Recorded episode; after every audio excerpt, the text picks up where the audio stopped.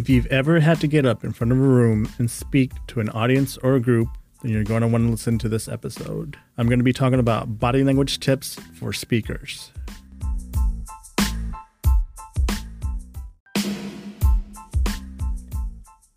These episodes are brought to you by Your Nonverbals Are Showing, body language training and research for the purpose of helping you level up your interpersonal skills.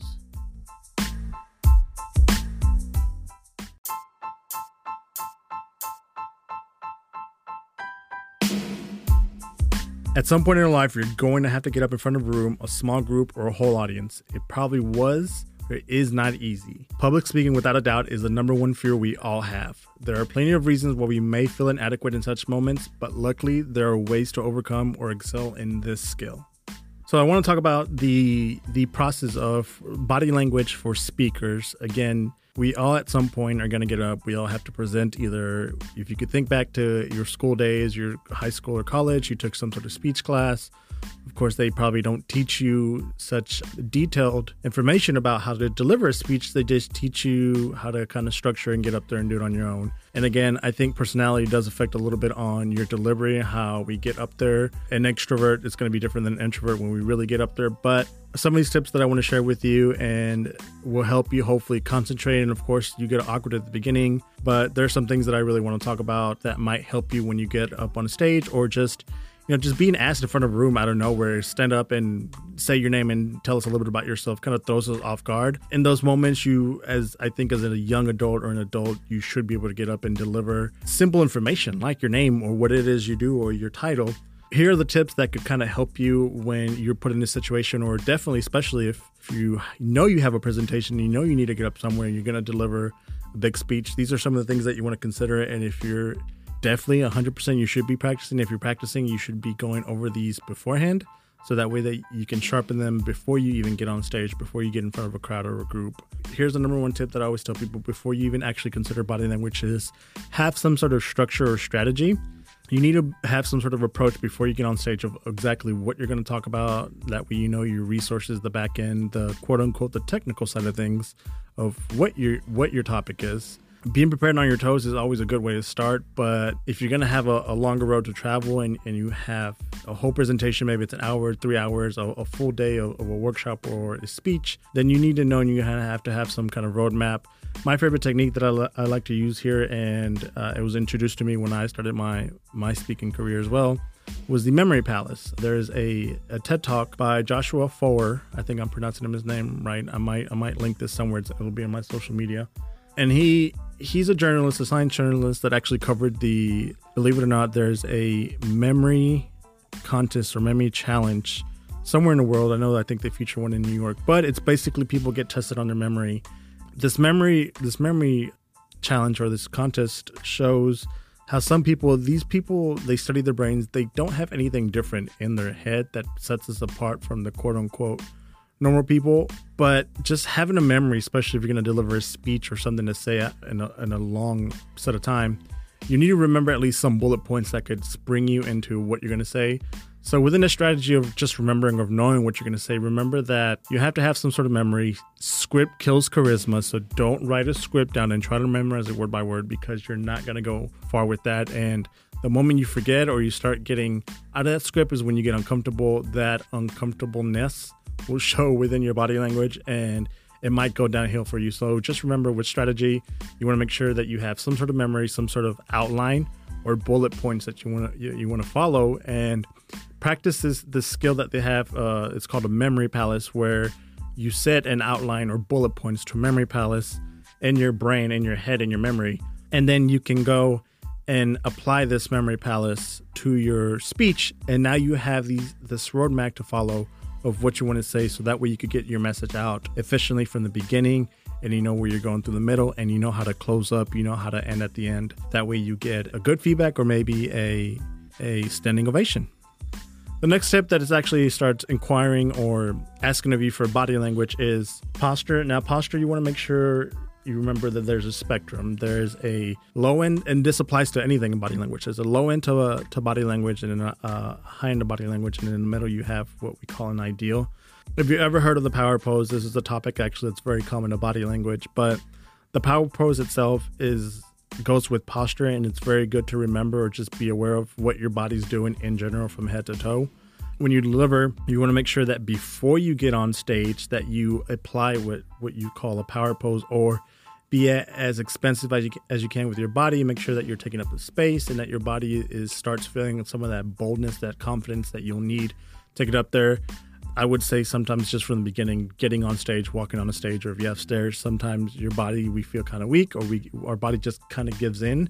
This is from nerves and being uncomfortable. To combat that way before you even get on there, you want to make sure that you assume or practice a power pose where you're taking up the space, your shoulders are back, your head is up, you're not hunched over your phone. That's a very common problem that we all do. I would say common because you're not aware of it, but now hopefully if you're listening, you are but stay away from having your head down looking at, at, at a device and try to look up and away and have your shoulders back and also try not to cross your arms or cross your legs or sit down in a way that your body constricts.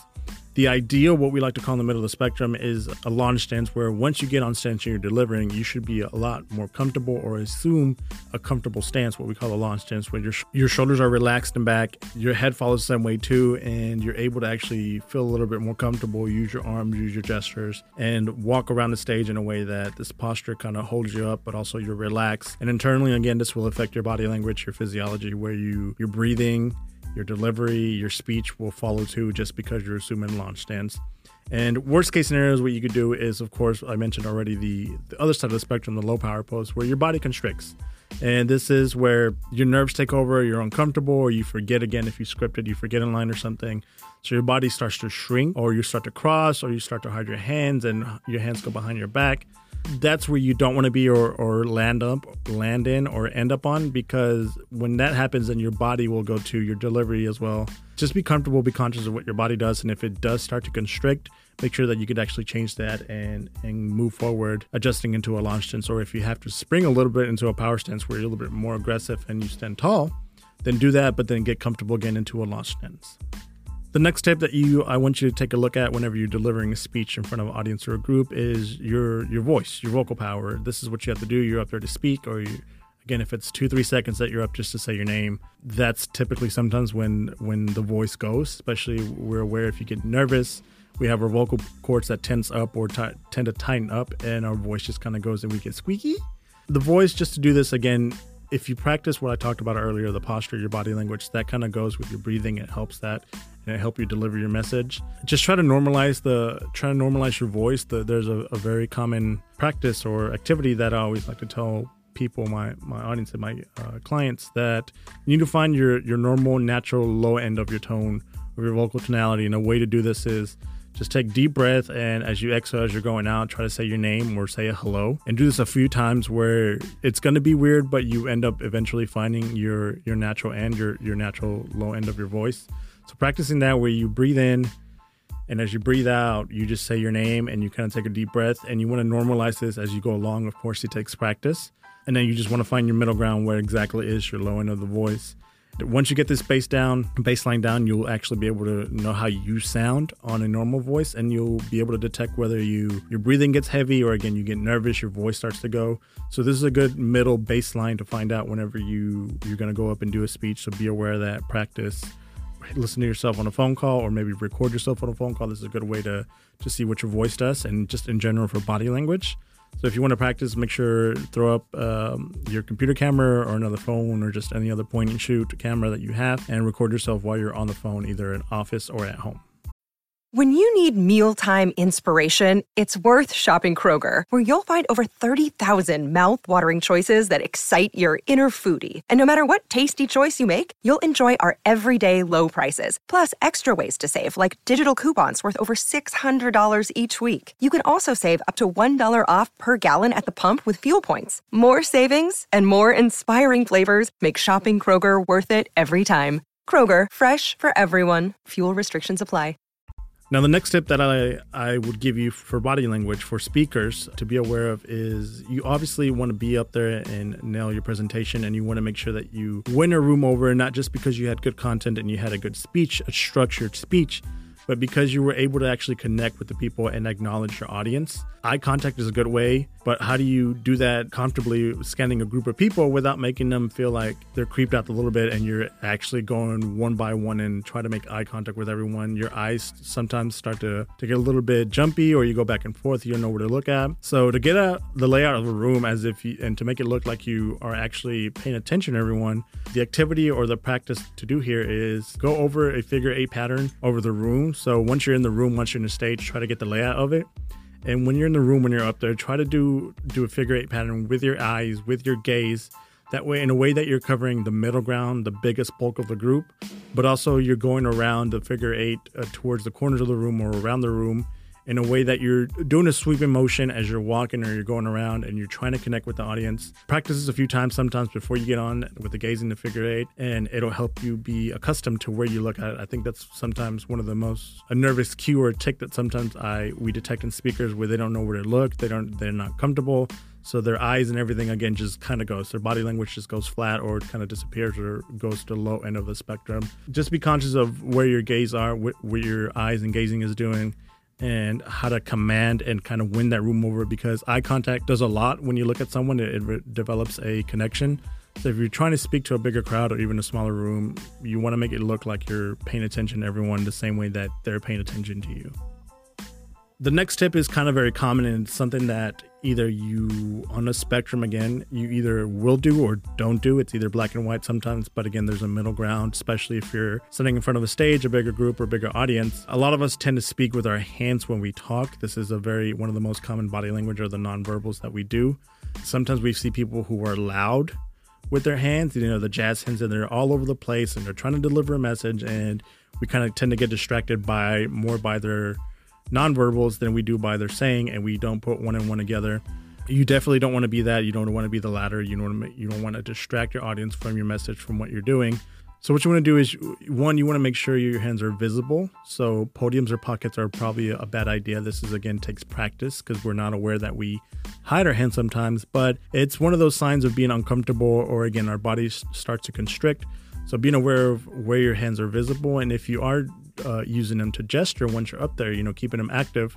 The gestures are kind of, again, for some people it's easy, for some people it's not. Being aware that you have to use your hands, it sometimes gets awkward because now you want you want to make sure you gesture. So just making sure that the big points, I would say, the big points of your speech or what you're trying to get across, are accompanied by some of these nonverbals.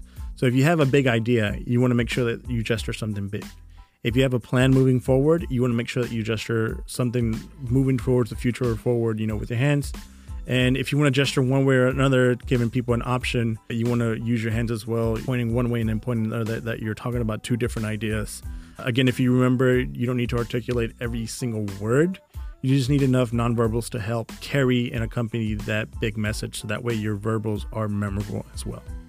Now, with all these tips that I kind of gave you, the last one is is not so much body language, but just kind of an overlook of what you're doing already. These are ticks and sometimes things or speech ticks or body language ticks that could be repetitive. The best practice to start noticing your, is what you naturally do already. When you're delivering or you're practicing, maybe have an accountability partner that's going to help you and, and tell you things like, hey, on stage you do this, or you tend to have the speech a tick that you do or you repeat a lot it may not serve you your audience to start picking up on these and start to completely distract yourself from the actual message that you have. So to to take away and practice on these ticks is is just become aware and awkward. And it's all progress from there. Again, having an accountability partner that helps to see what you're doing. Filming yourself, like I said earlier on a phone call, is one of the the, the low end kind of not risky where you can watch it. It might be cringeworthy, but if you're watching yourself, you know what you're doing. Then that those those are eyes back on you that you may that you have as an extra help. Again, it's technology. It helps you use it if you can. And if there's anything that just needs adjusting for you to speak in, it'll just take a while and practice to kind of rewire your brain and uh, rewire your body language. Now, of course, there are many factors that could impede you from nailing a speech or introduction, but if you start minding your nonverbals now consciously and start practicing these tips, these are only a few of the tips that, that you could use for speak publicly speaking. Uh, you already are off to a great start because you're starting again to mind your nonverbals, you're starting to be aware, and uh, you want to get awkward if, if you want to and, and adjust and adopt these things. My best tip for you is don't overthink it and don't overthink all of them at once. So if you want to start with one of the tips, start watching what your gestures are doing or start being conscious of what your gazing is doing do that and then practice, especially if you know you're going to be doing more speeches or if you have to have a weekly meeting or if you're leading this meeting or if you have to get up in front of a team, then just make sure that you're conscious of what you're doing and practice them one at a time. That way you're not overwhelmed.